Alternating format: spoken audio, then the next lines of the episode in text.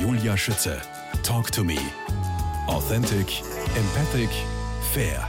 Neben den vielen Trainern, mit denen du bislang arbeiten durftest, schreibst du auch deinen Eltern einen besonderen Anteil zu, dahingehend, was dich geprägt hat, Bernd Hackel. Meine Eltern, sagst du, haben es geschafft, mir Flügel und Wurzeln zu geben. Wodurch? Meine Eltern sind sehr, sehr fleißige Menschen und haben sehr viel erreicht. Hoppala, jetzt bin ich zufällig, habe meinen Hund Entschuldigung. Oh die sind hinter mir gelegen, ich habe meinen Bus versetzt.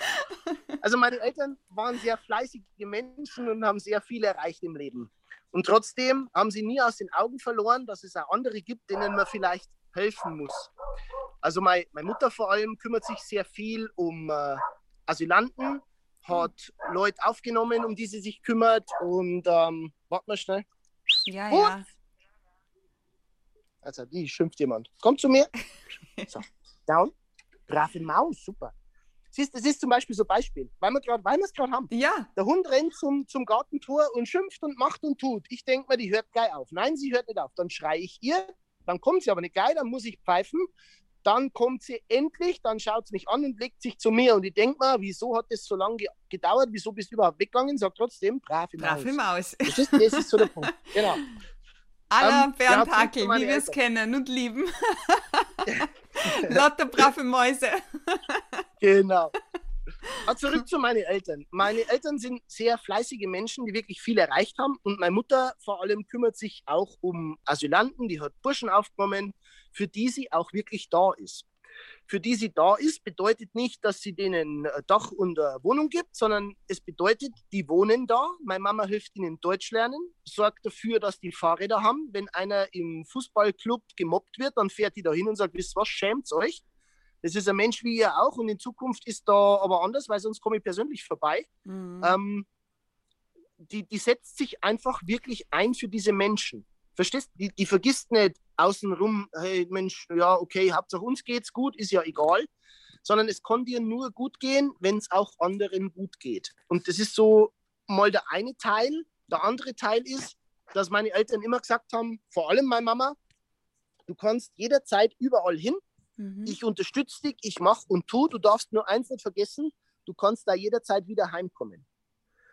Und es war für mich sehr, sehr wichtig, vor allem in der Zeit in den USA, weil da waren auch Zeiten, wo ich echt gezweifelt habe und habe mir gedacht, so, jetzt ist dann irgendwann Verhungern angesagt, weil hm, es kommt dann entweder der nächste Job oder du lässt das ganz bleiben.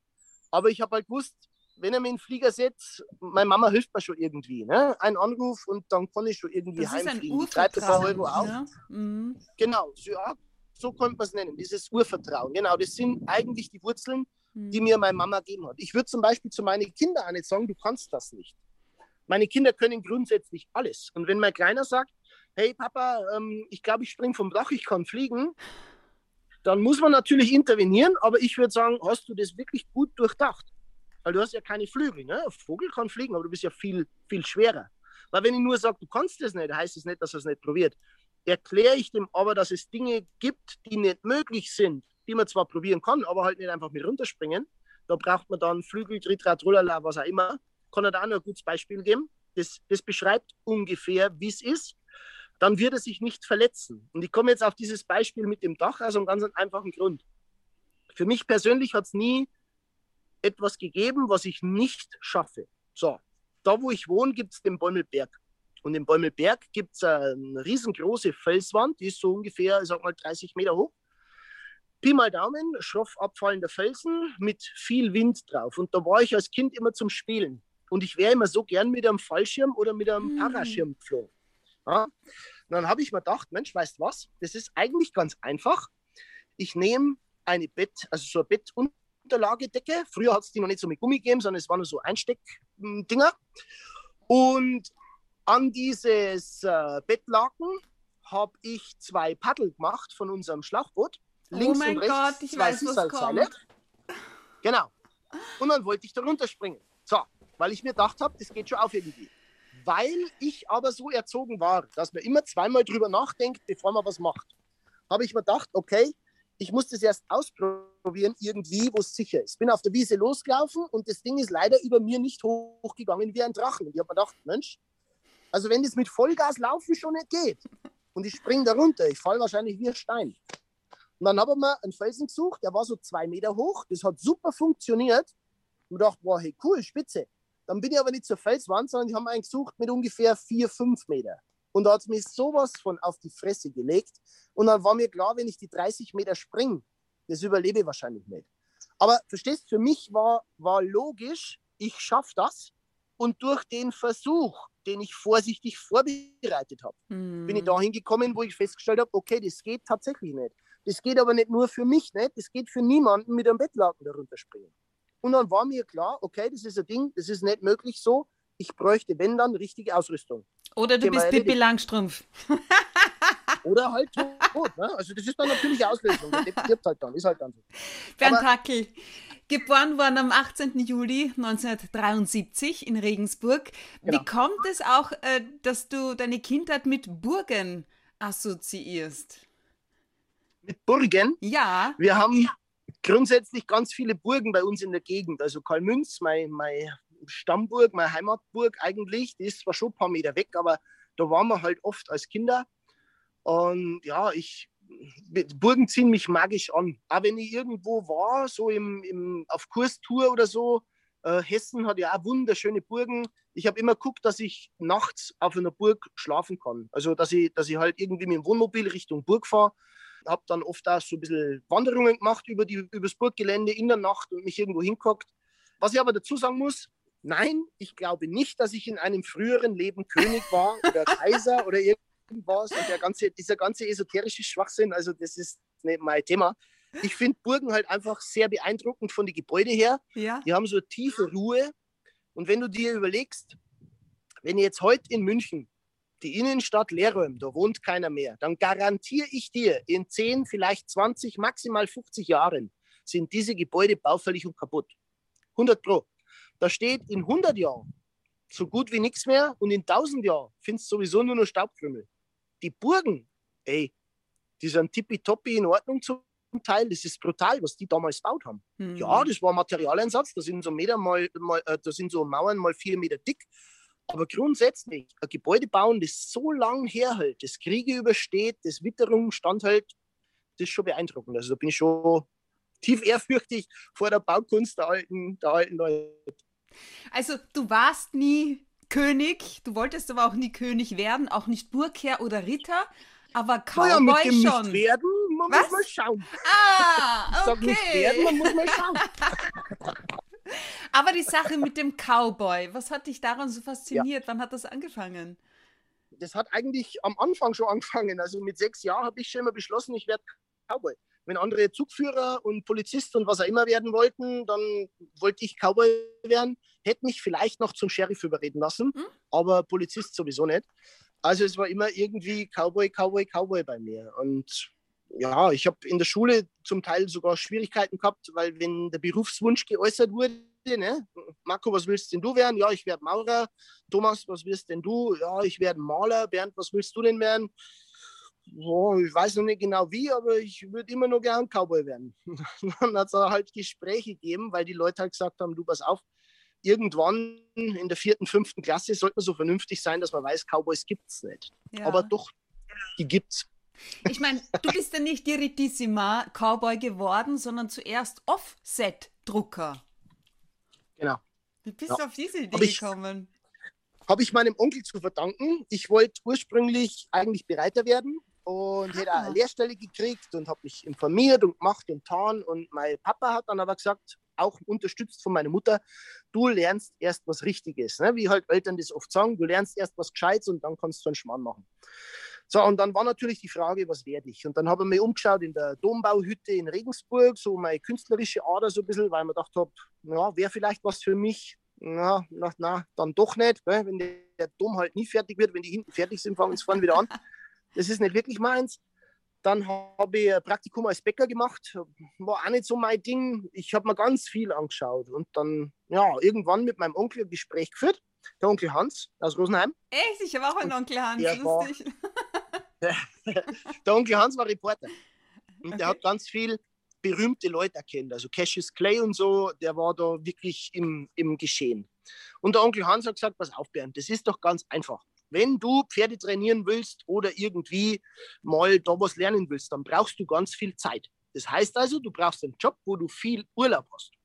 Außerdem brauchst du einen Job, wo du möglichst Nachtschicht arbeiten kannst, weil du kannst du halt tagsüber äh, dir Zeit nehmen für deine Pferde. So, Thema Pferde. Du brauchst einen Job, wo du wirklich Kohle verdienst. Also irgendwie Elektriker oder so, wo nicht viel Verdienst da ist.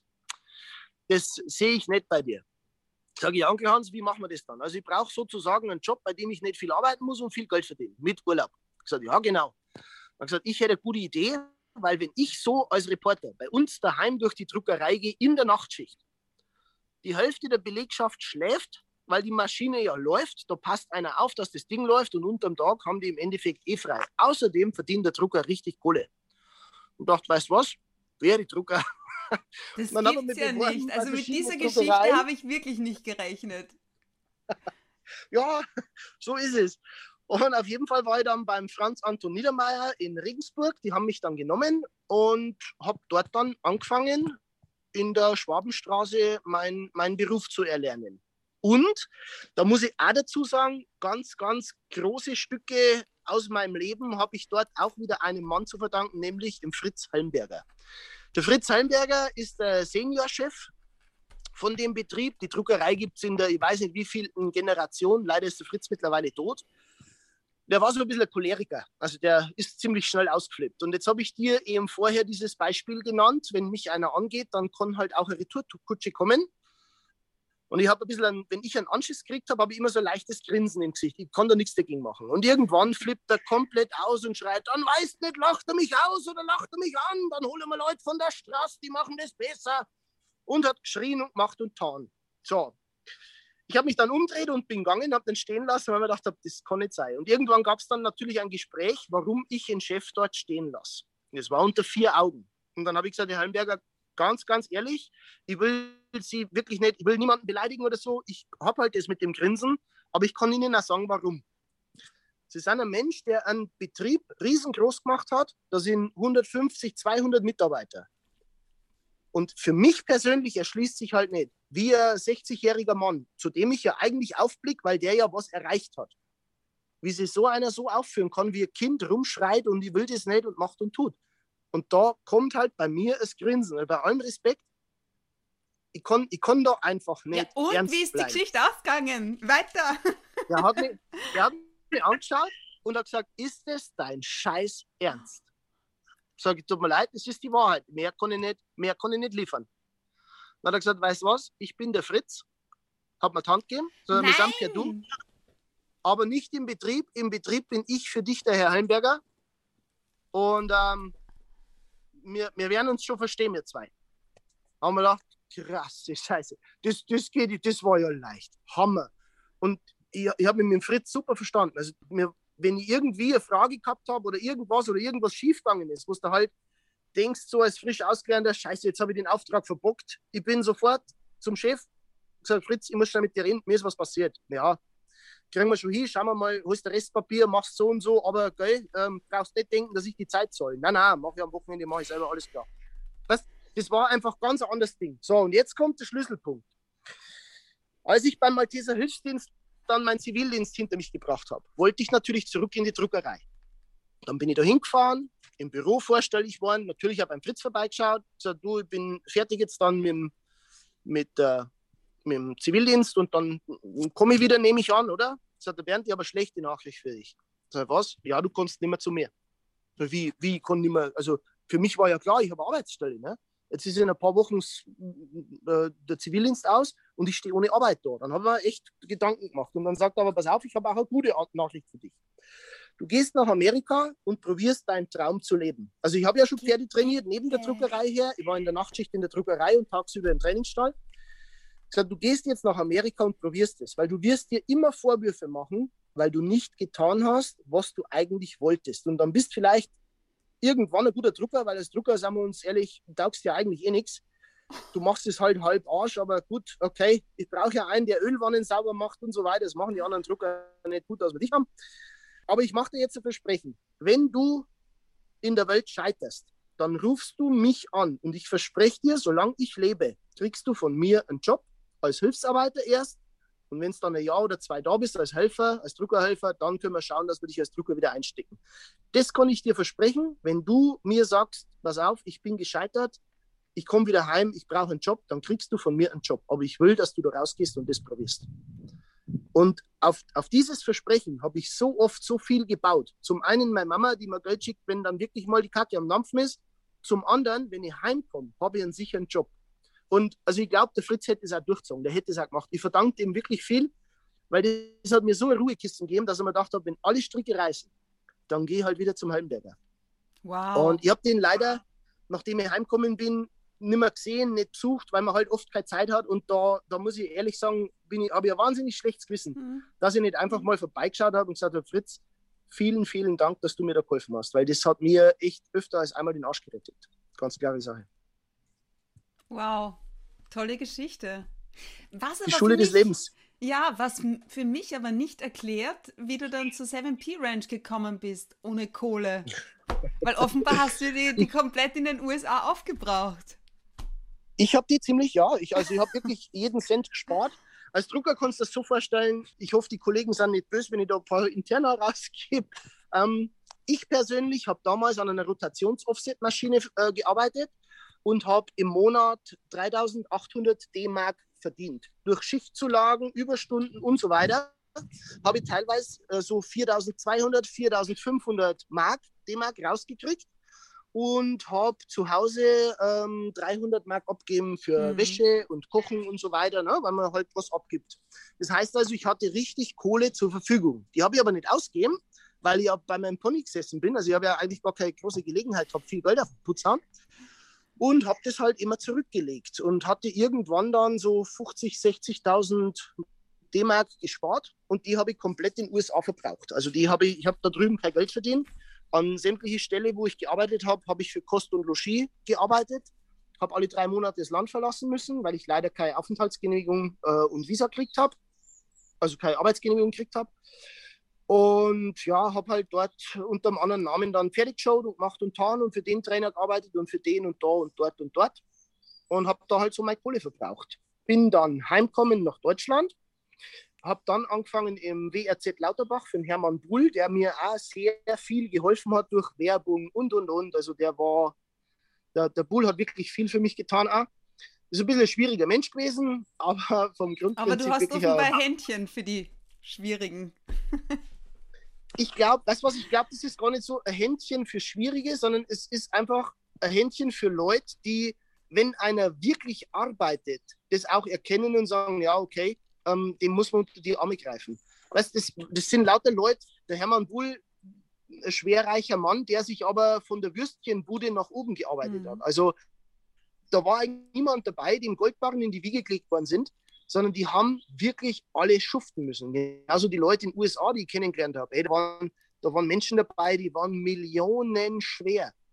Und wenn du dich dann mit denen unterhalten hast, hast du festgestellt, mh, okay, der hat auch kein Problem, wenn er einen Pferdeanhänger schlägt, weil der halt aus der Gosse kommt. Der hat, der hat nichts gehabt, der hatte nie irgendwas.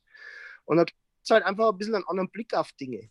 Und ja, über das Westernreitzentrum Lauterbach bin ich dann ähm, viel auf Kurse gewesen. Jean-Claude Disley hat mich dann auch viel unterstützt, dass ich auf Shows und Messen und so weiter Vorführungen machen kann. Dann kam das erste Buch, das ich geschrieben habe, mit der Carola Steen zusammen, ähm, Basistraining für Pferde und, und, und. Da kam dann eins zum anderen, wo wirklich viele Unterstützer waren. Die Rika Kreinberg zum Beispiel, die, die Frau von Pitt Kreinberg, damals noch Rika Schneider, die hat mich sehr viel unterstützt und sehr viele Kurse ähm, für mich organisiert in Nordrhein-Westfalen. Die hat auch einen großen Anteil daran, dass ich wirklich bekannt worden bin.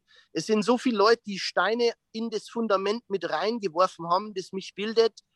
Ähm, da wirklich zu benennen, der, der, der, der, der und der, das wird Stunden füllen. Und ich bin denen wirklich auch alles sehr, sehr dankbar.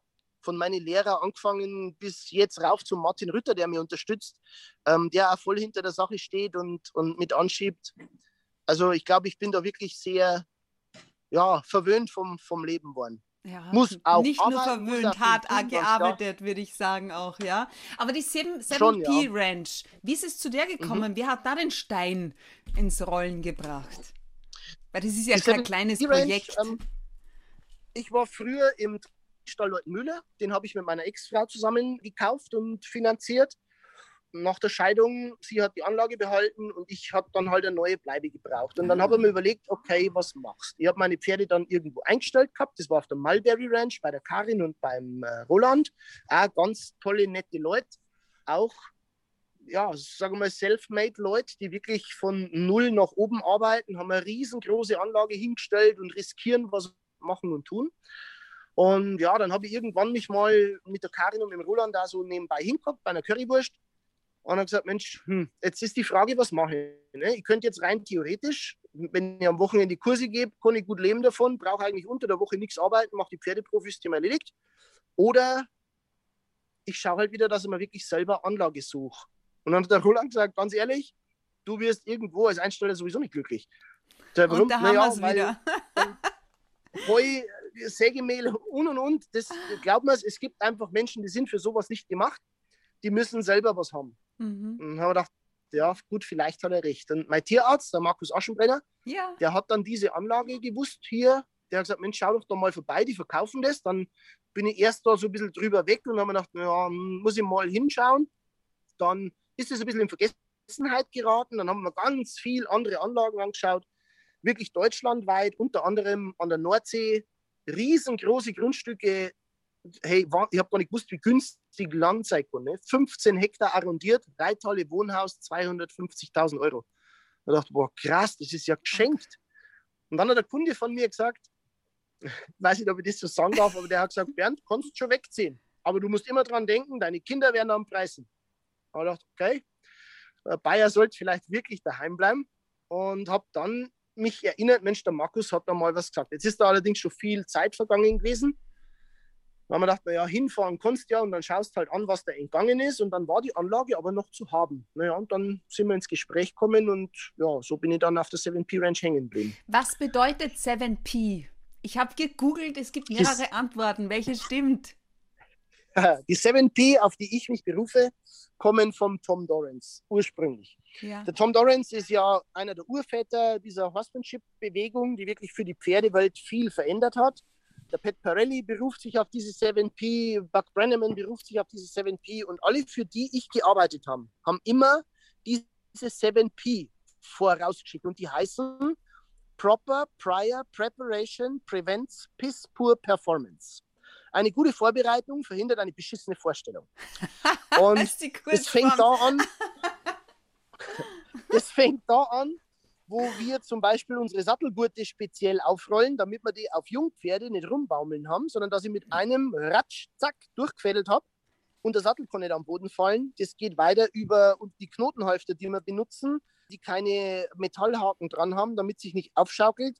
Über die feste Regel an einem Knotenhalfter wird nichts festgebunden, weil es sich verletzen könnte. Das wird, wenn, dann gewickelt. Sucht da was aus. Es ist bei mir eigentlich alles durch da. Ich gebe dir ein gutes Beispiel. Kennst du Monte? Ja. Monte, also diese, diese Nachspeise Monte, ne? Ja. Ähm, die hat ja oben diese weiße Creme. Wenn ich Monte esse, dann holen wir einen speziellen Löffel und zwar einen von meinen Kindern aus Plastik. Ich wollte genau dasselbe vorn, sagen, ja. genau. Dieser Löffel hat nämlich vorne eine andere Spitze und da kann man ganz toll dieses Weiße vom Braunen trennen. Und ich mag das Braune nicht so gern wie das Weiße. Ja, Monte gibt es auch mit dem nur Weiß, aber das schmeckt schon wieder nicht mehr so gut, weil das ein bisschen Geschmack von dieser braunen Pampe abgibt. Also ich esse das Braune dann schon auch, aber erstmal muss das Weiße da raus. Und das muss möglichst gut raus. Und deshalb ist zum Beispiel da 7P, wenn ich mir meinen Löffel zum Monte-Essen hole, weil ich da nicht irgendeinen nehme, sondern ich nehme da genau diese Löffel von meinen Kindern, damit ich proper prior preparation, ne, gut vorbereitet, dieses Weiße vom Braunen trennen kann. Und das zieht sich bei mir durchs ganze Leben. Dann haben wir überlegt, wie nennen wir die Anlage? Und dann habe ich, naja, erst gesagt, okay, äh, gut, am Perlbach ähm, gibt es schon, Perlbachhof gibt es schon, ähm, Hofdruckmühl gibt es auch schon und, und, und, und, und. Und dann sagt Kerstin, boah, hey, da können wir auf unsere 7P oft zurückgreifen. Sag ich, warum? Naja, Dachstühle ja. gern gemacht, gehört gut vorbereitet, sonst stehen wir im Regen. Die Halle gehört gut vorbereitet, weil sonst können wir nicht arbeiten. Ich sag, hey, weißt du was? 7P Ranch. Genau das ist. Und dann war der Name da. Weil wir über das Leben und über dein Cowboy-Leben sprechen. Du hast mir im Vorfeld ähm, verraten oder gesagt, an den Gräbern der meisten Menschen steht ein ungelebtes Leben und trauert. Ja. Womit bringst genau. du das in Verbindung? Das ist ein Spruch von der Monika Gruber ursprünglich. Und ähm, meine, meine Schwester, Andrea, die ist ein bisschen älter wie ich gewesen, ähm, die ist an Brustkrebs gestorben.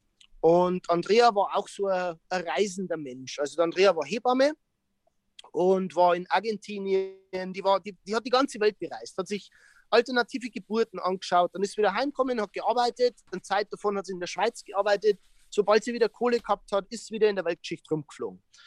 Und immer wenn es geheißen hat, Mensch, jetzt musst doch mal sesshaft werden, du musst doch Kinder kriegen, du musst doch, du musst, du musst, du musst, du musst Haus, Hof, Herd, Tritrat, Ulala, wie man es halt so sagt. Hat Andrea gesagt, ich muss vor allem mein Leben leben.